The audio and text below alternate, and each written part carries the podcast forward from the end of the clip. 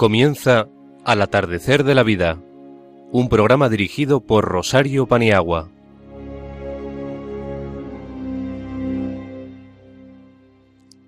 Buenas tardes amigos. Ya estamos aquí un mes más y los que nos quedan. Muchas gracias por escucharnos. Hemos preparado todo con mucha ilusión, porque queremos llevar ilusión a vosotros, formación, entretenimiento, cultura, a todos los mayores.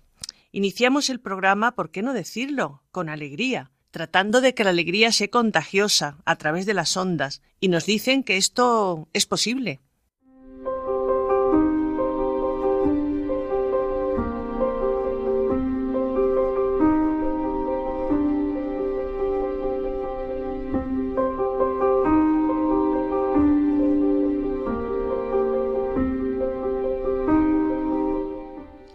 Presentamos a continuación a las personas y los temas que van a tratar. En primer lugar, el padre Francisco Javier Caballero, que nos va a hablar esta tarde de la casa común, es decir, vivir juntos. Por su parte, Ágata Fernández nos va a disertar sobre los hijos.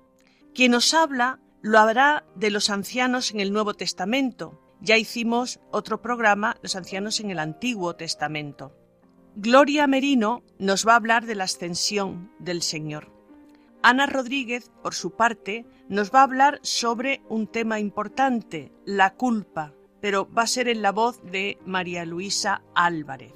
Alberto Bonilla lo hará de un recurso muy importante para los mayores, de la teleasistencia.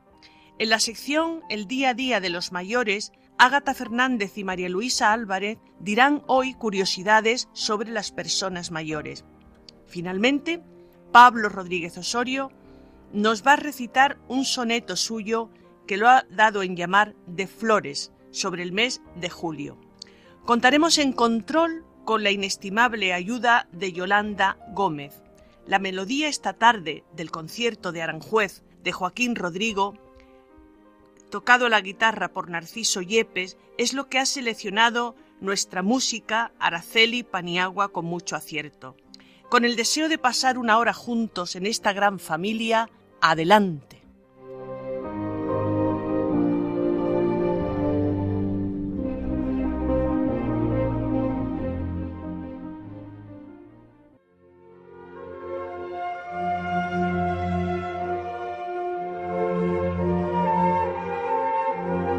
Una voz para este tiempo, con el Padre Francisco Javier Caballero.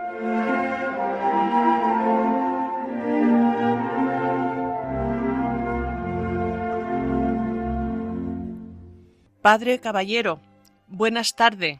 Aquí tiene su micrófono para que nos ilustre en el tema que ha preparado y que ya hemos enunciado.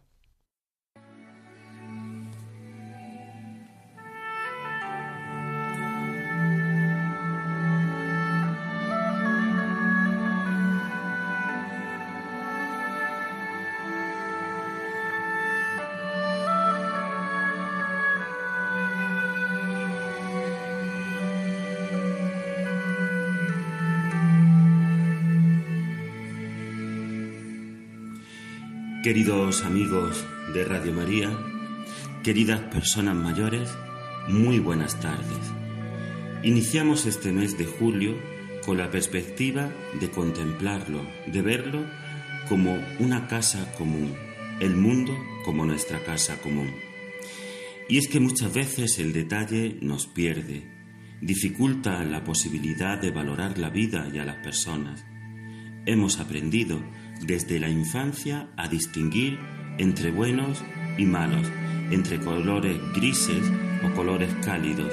Hemos integrado demasiado pronto el valorar solo algunas personas y estilos y nos hemos perdido la inmensidad de posibilidades que encierra el estilo de vida de aquellos a quienes hemos decidido no acercarnos. Hace muchos años, Ortega y Gasset ese gran filósofo denunciaba nuestro proverbial provincianismo cuando insinuaba que muchos males se curaban sencillamente viajando, adquiriendo visión, pluralidad, reconocimiento, aprender a pensar y a organizar desde otro modo, aprendiendo la difícil asignatura de la pluralidad que nos enseña que no hay un único modo de vivir, de ser de estar. Se ha interpretado con facilidad que las cosas tienen que ser como las hemos hecho siempre. Se nos nota en nuestros grupos cristianos, parroquias y comunidades. A veces, con nuestras visiones cegadas, no solo hacemos imposible la participación y la presencia de otros, sino que hacemos imposible el reino. Estamos en verano y es una oportunidad renovada para mirar las cosas con perspectiva y amplitud, para no buscar detalle sino horizonte, para asomarnos a la inmensidad que siempre es posibilidad y descubrimiento de nuevas expectativas. El verano, con su interrupción de la normalidad del curso, no es desinterés del compromiso, pero sí de la tensión de querer sacar muchas cosas adelante. Por eso, la buena perspectiva es buscar en este tiempo a las personas, su originalidad, su verdad y también su dificultad.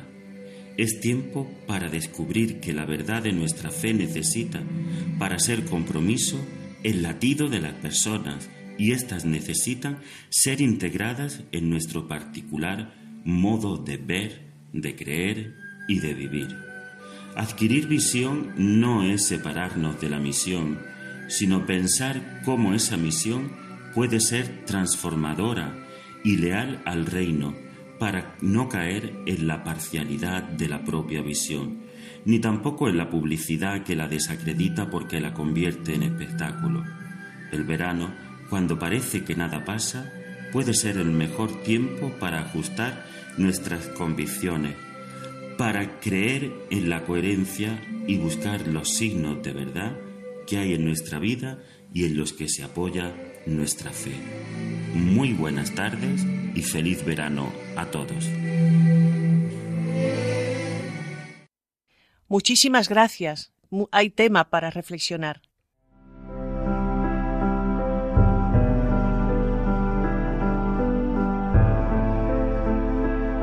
La sabiduría de los mayores con Rosario Paniagua.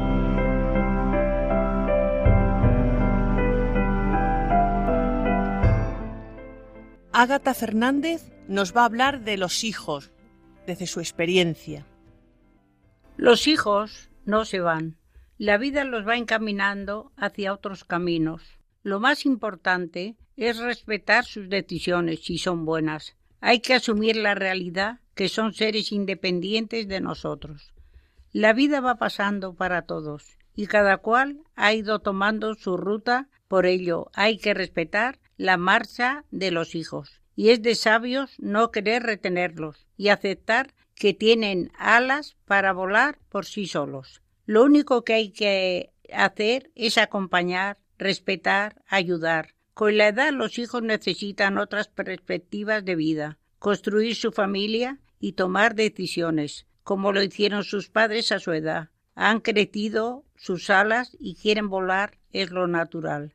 Han echado nuevas raíces y has de abonarlas para que puedan nutrirse y desarrollarse de forma independiente y libre. Necesitan crecer, afrontar el viento de cara de nuevas realidades y no estar a la sombra que les ha guarecido en la infancia y primera juventud. Ahora las cosas han cambiado y es sano que vivan la vida por sí mismos, contando siempre con el apoyo familiar.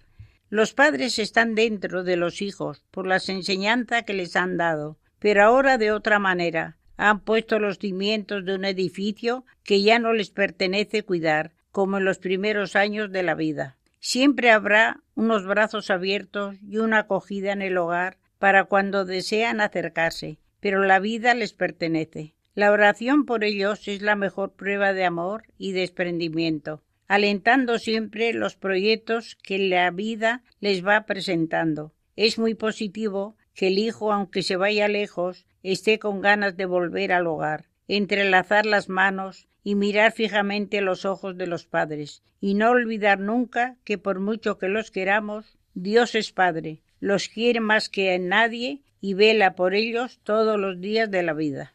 Muchas gracias, Ágata. En nombre de todos los hijos, porque todos somos hijos, aunque nuestros padres ya estén en el cielo, y nos has ilustrado mucho. Gracias, Ágata, cada día mejor.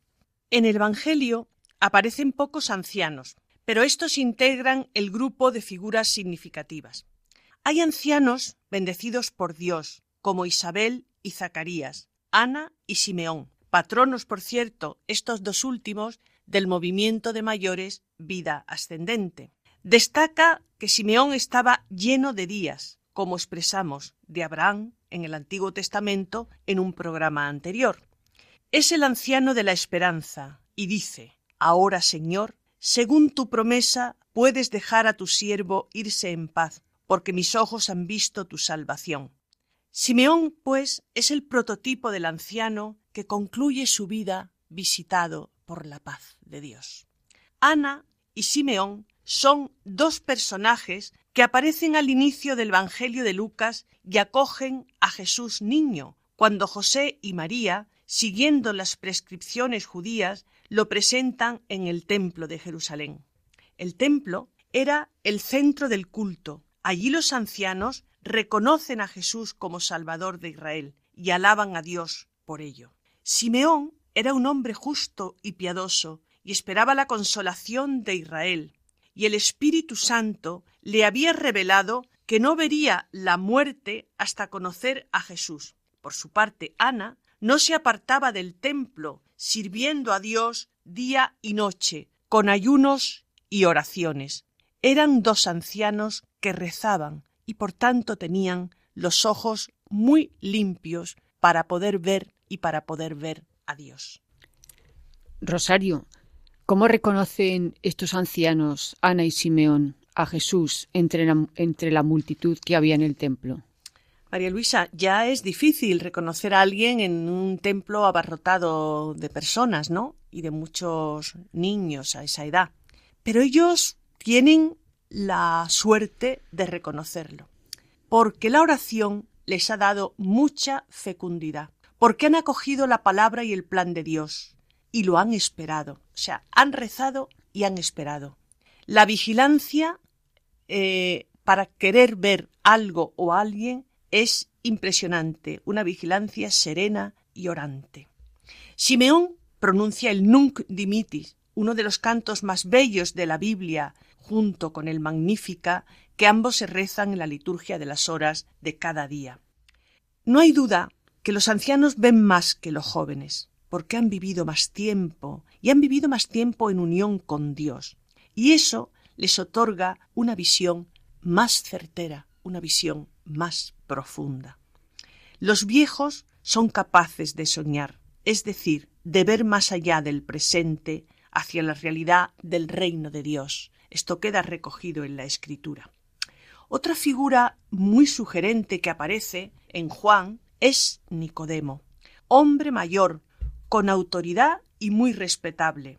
Nicodemo guarda una pregunta en su corazón ante Jesús y sus obras, y dice Nadie puede realizar estas cosas si Dios no está con él.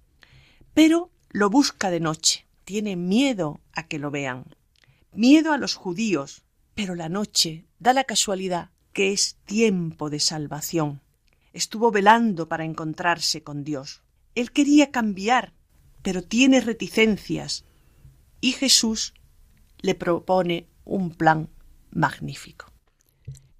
¿Cuál podría ser la enseñanza de Jesús al decirle a Nicodemo que puede volver a nacer siendo viejo? ¿Cómo se puede nacer siendo viejo? Yo creo que es muy fácil, pero la gente lo complica. Se puede volver a nacer volviéndose a Dios sin reservas, es decir, nacer al Espíritu, ser dócil a la voluntad de Dios, y para ello no hay edad. De tal forma que se puede cambiar la forma de ver y de sentir con un corazón nuevo, renacido, un corazón de niño, unos ojos nuevos, tan puros como los de la infancia. Esto es posible. Tras el encuentro, Nicodemo defiende a Jesús ante los jefes de los sacerdotes y los fariseos. Lo busca de noche, pero lo manifiesta de día, es todo un ejemplo testimonial. Nicodemo forma parte de la pequeña comunidad al pie de la cruz, junto a José de Arimatea, las mujeres y Juan. Esto está recogido en Juan 19. El antítesis de la noche y el día, pero tuvo la valentía de dar la cara públicamente por el maestro para defenderlo, para acompañarlo hasta el final, porque le ha cambiado el corazón. Él es un hombre nuevo tras el encuentro, y da la casualidad que el Evangelio cambia la vida, crea nuevos sentimientos y ayuda a todos los creyentes a nacer. ¿Qué misión pueden desarrollar los ancianos cuando aparentemente no pueden hacer nada por su fragilidad? La fragilidad del anciano es cierta y no es cierta. Puede haber fragilidad corporal, mm, de, de crecimientos, pero el anciano crece por dentro. Y esto está recogido en San Pablo. En la medida que el cuerpo va eh, debilitándose, la fuerza interior crece.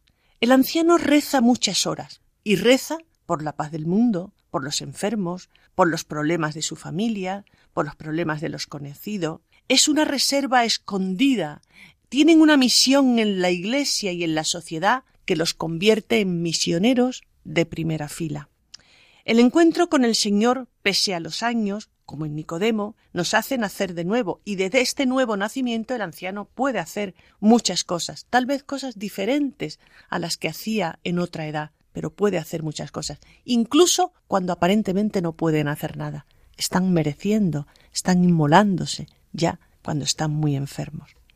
Dios tiene una manera de medir distinto a la sociedad. Los criterios de eficacia y de eficiencia para Dios no cuentan. Los ancianos forman parte de esa comunidad doliente que relata el Evangelio de San Mateo. ¿Acaso los ancianos solos y abandonados, hambrientos, sedientos, no son objeto de nuestra solicitud? ¿O ellos lo han sido de la solicitud? ¿Han sido solícitos con las necesidades de los otros? Jesús se identifica con ellos, camina junto a ellos, los lleva en las palmas de las manos cuando ya no hay fuerzas para caminar. Y desde el anciano, interiormente, prorrumpe Nada temo, porque tú vas conmigo. Están tan seguros de que Jesús va con ellos que no lo dudan. Y Jesús no nos quita el dolor, pero se pone a nuestro lado para que éste sea posible. Es una ocasión de servicio muy hermosa para el grupo social con vulnerabilidades crecientes en ellos mismos y en sus compañeros, porque puede acabar la profesión, pero no acaba la vocación cristiana. Y en los ancianos vemos la misteriosa y concreta presencia del Señor en nuestras vidas.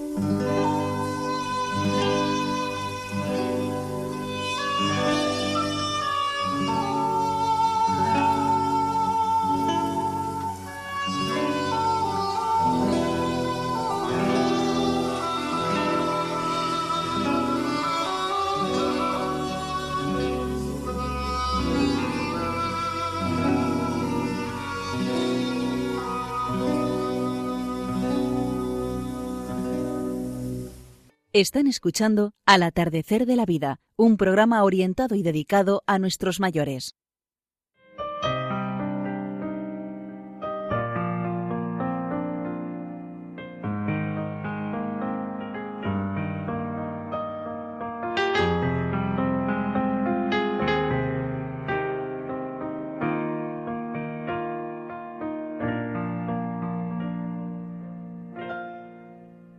El pensamiento de los mayores, con Gloria Merino.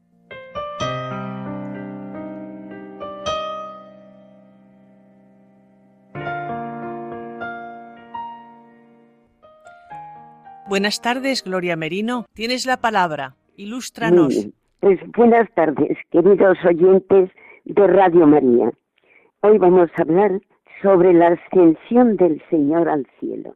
Los últimos momentos de estancia de Jesús en la tierra tuvieron que ser de gran emoción. Las despedidas siempre son tristes. Seguramente los apóstoles y discípulos después volverían más de una vez al lugar. Tanto es así que llegaron a construir un templo sin techo para poder mirar y ver desde dentro el espacio del cielo por donde Jesús desapareció de su vista. Miramos nosotros con frecuencia al cielo, pensando en Cristo y en que allí, según dijo Jesús, tenemos nosotros un puesto que un día por la misericordia de Dios y nuestra correspondencia a la gracia podremos ocupar? ¿O vivimos como si nuestra existencia en este mundo no fuera a acabar nunca? El misterio de la ascensión del Señor al cielo hace crecer en nosotros la virtud de la esperanza. Se nos habla muy poco del cielo y por lo tanto pensamos muy poco en su existencia. Se nos dice, cosa que es cierta, que más que un lugar es un estado de felicidad. Es vivir en la presencia de Dios y Dios es el cielo. San Pablo, después de una revelación que tuvo, nos dice que ni el ojo vio, ni el oído oyó, ni pasó por su pensamiento qué cosas tiene Dios preparadas para los que aman a Dios. Es decir, el cielo se alcanza amando a Dios.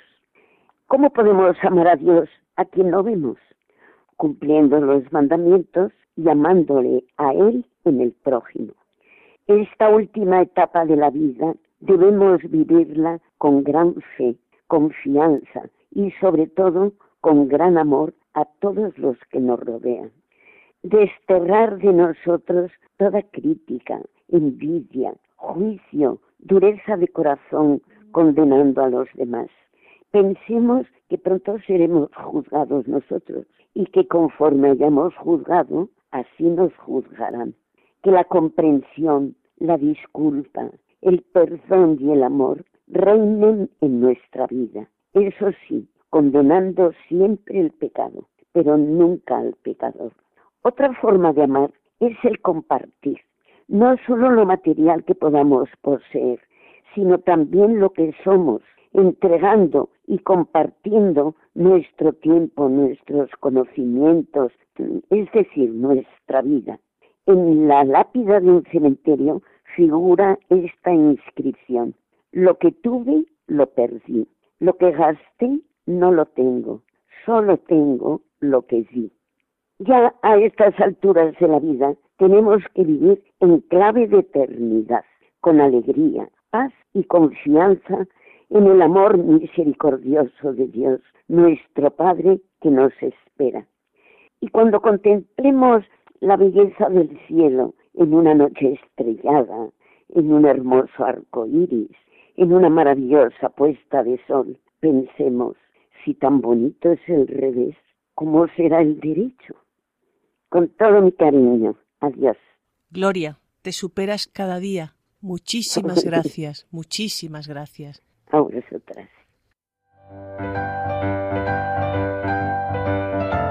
Mayores y familia, con Ana Rodríguez.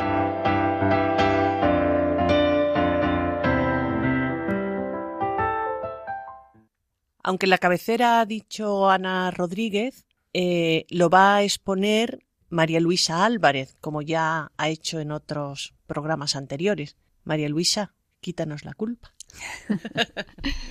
A eso voy.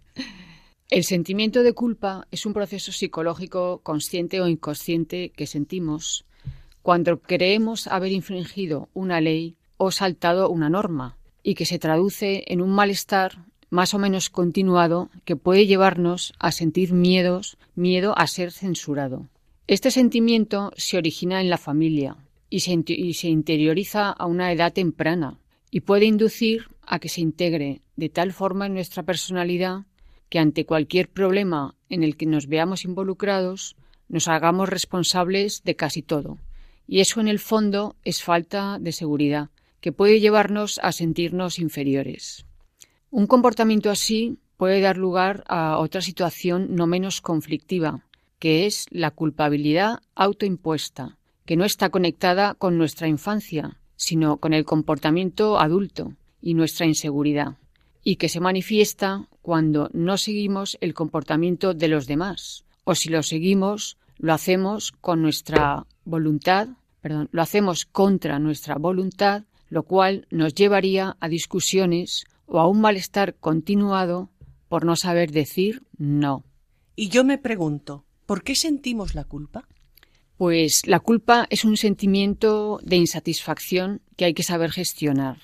Y es que la culpa puede ser tanto positiva como negativa. Es positiva cuando, ante una situación que se ha producido, reconocemos habernos equivocado y al hacernos responsables de nuestra equivocación pedimos disculpas. Por ejemplo, se ha producido un suceso y se nos pide que informemos al grupo, a un grupo al que pertenecemos y resulta que se nos olvida, pero pedimos disculpas. Esta es una postura sana y necesaria para la convivencia en la sociedad. Es educación.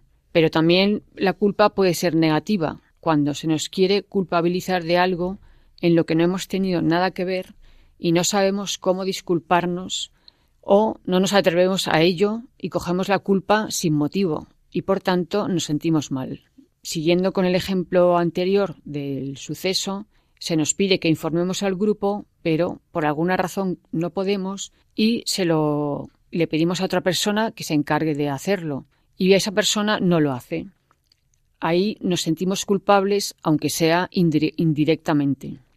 Muchos de nosotros tenemos la creencia e incluso hemos sido educados en la idea de que cuando algo sale mal hay que buscar un culpable, y eso no siempre es así. En ocasiones la vida nos presenta situaciones desagradables sin que intervenga nadie.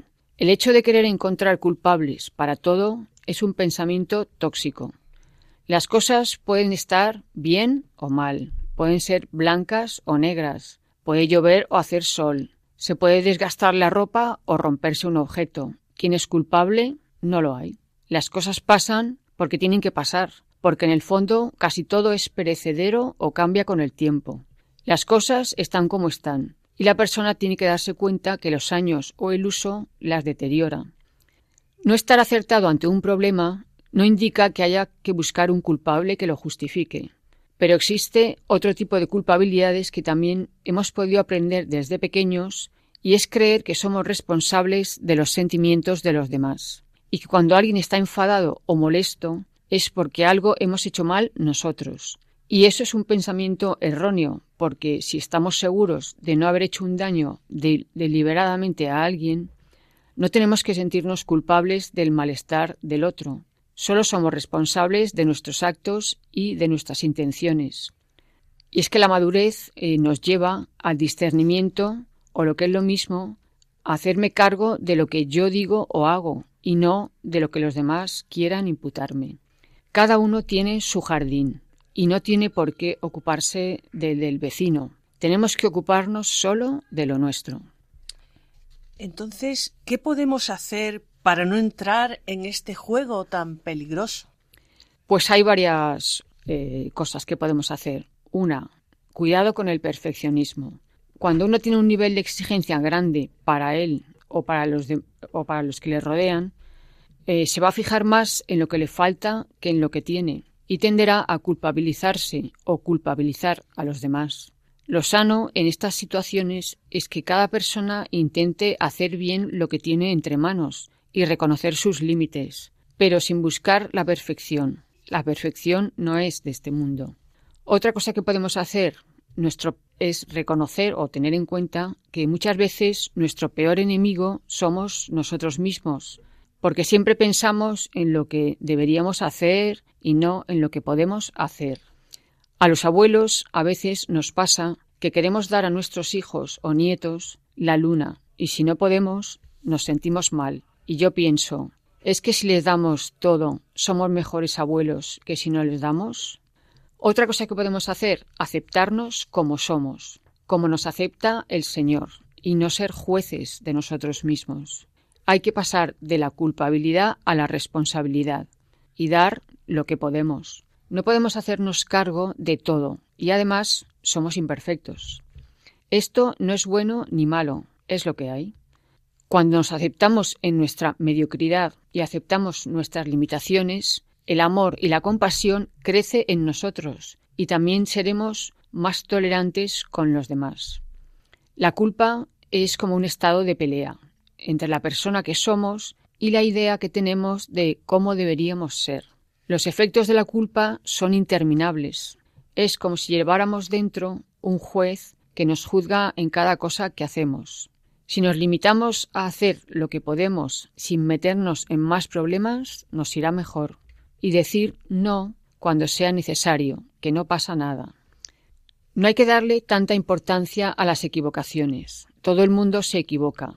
Padres, hijos, abuelos, profesores. Y es un buen motivo para hacer crecer nuestra humildad.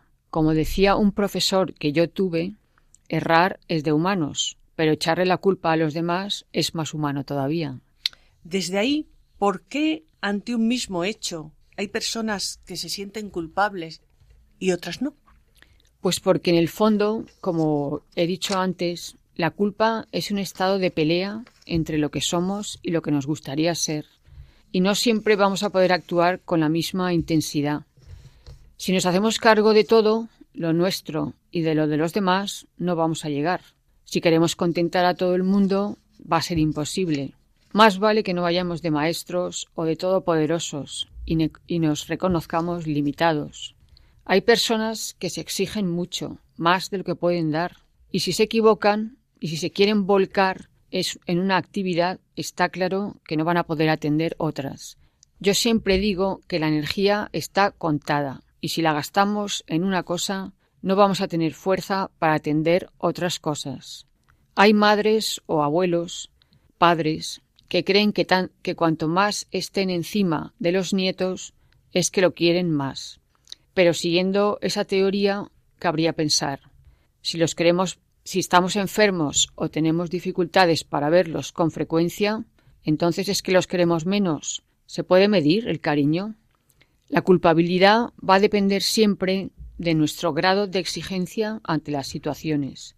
Ante un nieto enfermo, unos podrán atenderle más tiempo y otros menos, pero lo que nunca hay que hacer es sentirnos mal por no poder dedicarle más tiempo, y mucho menos hacer comparaciones. Cada uno que dé lo que pueda y no está obligado a dar más.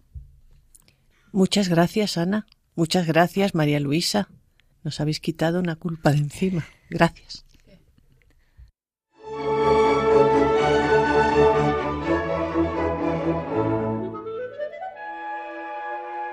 Mente Sana con Alberto Bonilla.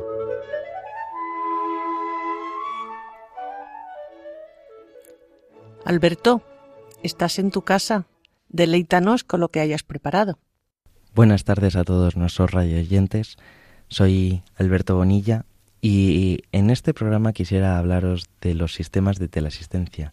Como psicólogo, como personal sanitario, al fin y al cabo, pues es importante esta nueva concepción, esta nueva dimensión de asistencia, de cuidado y promoción de la salud, en el fondo, pues su objetivo es mejorar el cuidado de, de los pacientes a los que se tienen al cargo, los que contratan el servicio. Este programa en el fondo va dedicado a todas esas personas que no conocen este servicio y es importante que sepan mm, de qué se trata, puesto que en un principio nació para dar servicios sanitarios a comunidades distantes. Eh, es así, o sea, pequeños pueblos, pequeñas villas.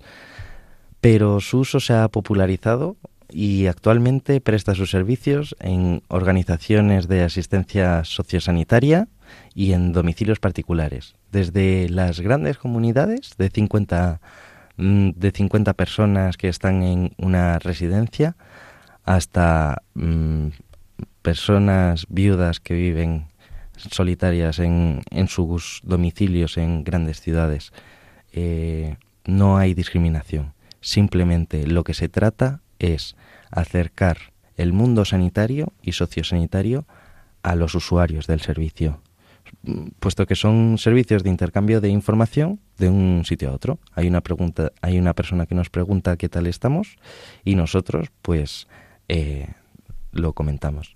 No obstante, hay diferentes, mm, diferentes servicios, todos caen bajo el paraguas del, de la teleasistencia, pero puede ser mm, intercambiar datos mediante lenguaje o, o texto, pero también puede ser teléfono, puede ser videoconferencia, puede ser servicios integrales de imagen y sonido.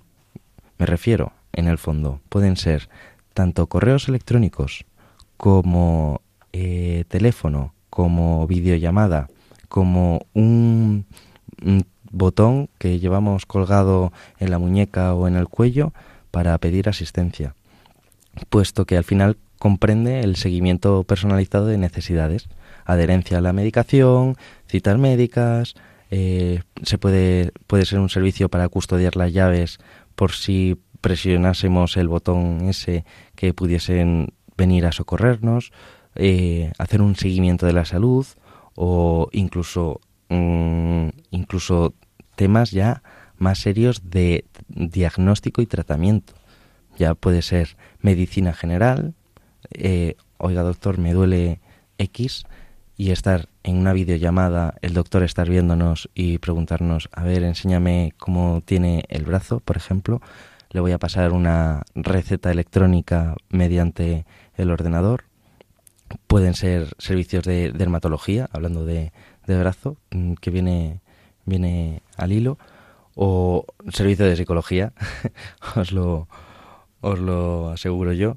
Pero a día de hoy el tema está avanzando mucho más y, está llegándose a temas Mm, mucho más profundos, como pueden ser cardiología, como pueden ser oncología, puede ser neurología, porque a día de hoy ya con el avance de las tecnologías ya no estamos simplemente delante de un ordenador con una webcam, ya está viendo, ya lleva viendo, de hecho, se lleva investigando bastantes años en Estados Unidos eh, máquinas, aparatos donde está integrado todo lo necesario para poder hacer eh, mm, observaciones que poseen un otoscopio para poder analizar el oído por dentro, puede que tienen un endoscopio para ver cuáles son nuestros latidos o un pulsómetro. Entonces, realmente es bastante útil poder considerar en algún momento un servicio de estos, especialmente para estas personas que, que viven solas, estas personas que si se cayesen dentro de su domicilio, no hubiese nadie que se diese cuenta en un corto plazo para poder socorrerlo. Entonces, lo bueno de esto es que también se puede hacer videoconferencias con familiares. Es una, una gran bondad de, de estos servicios de teleasistencia un poco más avanzados. Se puede hacer un, un grabado, un, se puede recordar eh, dejar grabado en los ordenadores el desarrollo de determinadas actividades o manchas o cosas así para poder para poder hacer un seguimiento mucho más preciso. Eh, lo, se pueden hacer videoconferencias multidisciplinares entre familiares, el usuario del servicio con los servicios médicos para poder eh, para poder hacer un entendimiento más eh, comprensivo de 360 grados de, de, toda la, de toda la problemática. Normalmente lo pueden dar mm, estos servicios los ayuntamientos, eh, lo pueden dar otras ONGs privadas, lo pueden dar mm, determinadas empresas privadas también o incluso lo pueden dar mm, particulares. Simplemente en este programa quisiera dejar constancia de, de este repertorio, este abanico y todas las bondades que tiene para dar a todos nuestros radioyentes una posibilidad más y un poco más de luz en el cuidado de su salud. Muchas gracias. Muchas gracias, Alberto, con tu ilustración, como haces cada día. Muchas gracias.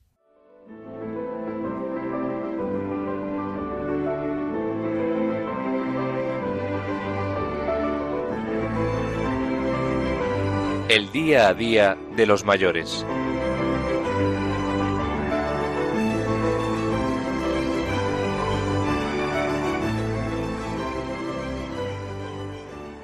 Ágata nos trae dos curiosidades importantes sobre mayores. Ágata. Dice Tomás Moro en El cuidado del alma, si en la vida quieres gestionar bien el tiempo, quizá lo único que necesitas es algo tan sencillo como hacer una pausa. Dice Campbell, debes tener un lugar en tu corazón, en tu hogar, al que poder acudir a diario, un lugar que le permita que nazca algo nuevo y esperanzador.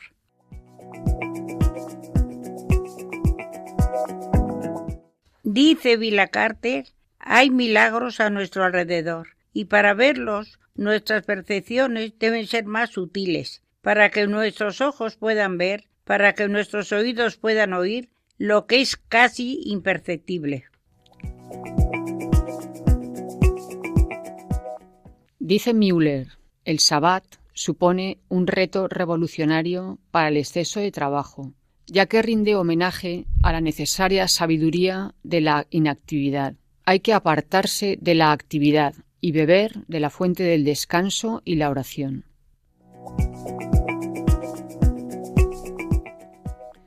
Dice Paulo Coelho, Cristo aprendió la lección mientras cortaba y hacía sillas, camas y armarios. Se presenta como carpintero para mostrarnos que sin importar a qué nos dediquemos, todo puede conducirnos a la experiencia del amor de Dios.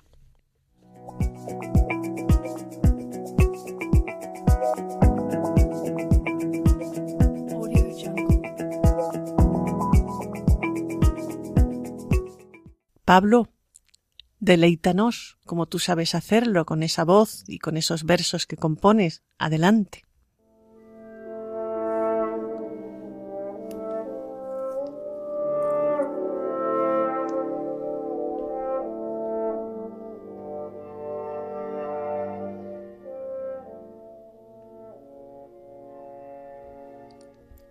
De flores es tu amor un ramo, rosa.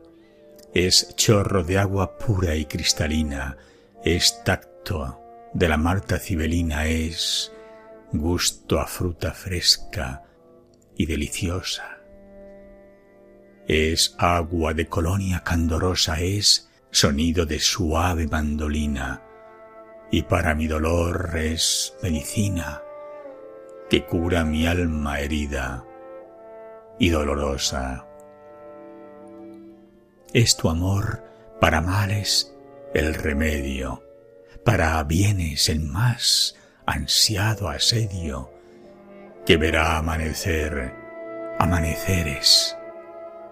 Es agua, melodía, rosa y fruta, pero es también veneno, la cicuta que beberé, amor mío, si tú quieres.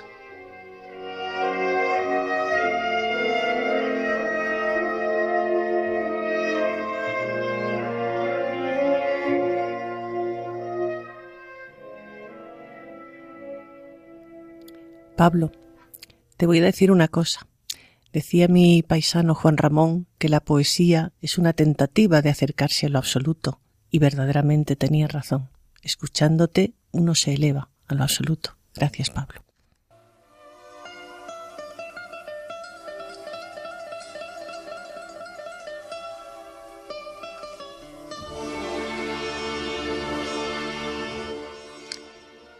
Gracias a todos, al Padre Caballero, a Ágata Fernández, a Gloria Merino, a Ana Rodríguez, a María Luisa Álvarez, a Alberto Bonilla, a Pablo Rodríguez Osorio, a Yolanda Gómez y al maestro Rodrigo, con su precioso concierto de Aranjuez escogido por nuestra música Araceli Paniagua. Cada vez somos más, esto es una familia. Gracias a todos, gracias a los que nos escucháis. Seguimos juntos para conectar por correo postal Radio María al atardecer de la vida, Paseo de Lanceros 2, primera planta, 28024 Madrid y en el teléfono 91 153 85 70, diciendo de qué ciudad llamáis y a qué programa queréis formular vuestra pregunta. Para oír el programa en diferido ya disponemos de podcast y se mm, puede escuchar en www.radiomaria.es y al atardecer de la vida pinchar en el día que queréis escuchar el programa. Una, una, cosa muy importante, que volvemos el 10 de agosto. No os lo perdáis, ya estamos calentando motores para ese programa, pero seguir ahora con la liturgia de la palabra. Muchas gracias y hasta muy pronto, amigos.